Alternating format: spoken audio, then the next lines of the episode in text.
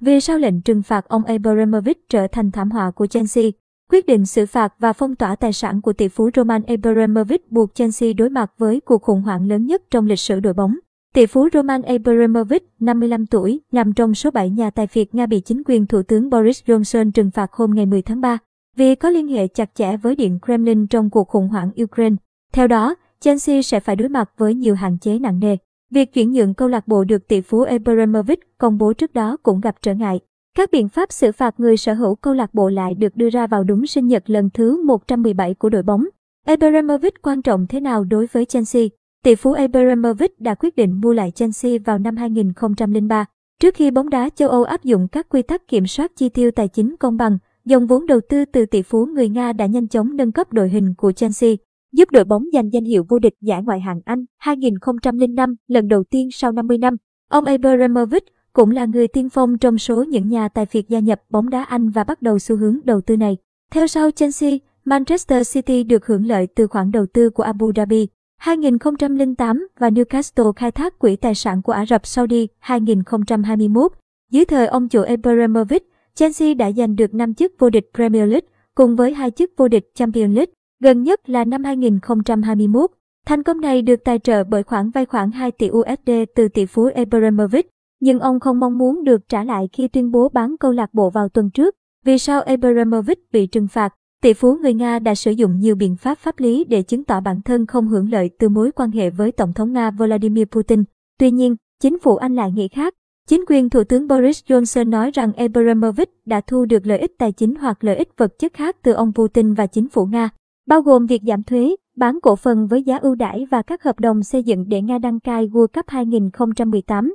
Tỷ phú Abramovich bị cáo buộc đang hoặc đã tham gia vào việc gây bất ổn ở Ukraine thông qua Evirac, một công ty sản xuất và khai thác thép mà ông kiểm soát, có khả năng hỗ trợ cho quân đội Nga. Chelsea sẽ chịu tác động gì? Các lệnh trừng phạt có thể ngay lập tức buộc Chelsea phải ngừng hoạt động kinh doanh và ngăn cản đội bóng hoàn thành mùa giải. Tuy nhiên, chính phủ Anh đã ban hành một giấy phép đặc biệt để câu lạc bộ tiếp tục hoạt động, dù với nhiều hạn chế nặng nề. Chỉ những người hâm mộ đã có vé chủ yếu là những người mua vé theo mùa mới có thể tham dự các trận đấu. Những người khác sẽ không thể vào sân để xem các trận đấu của Chelsea.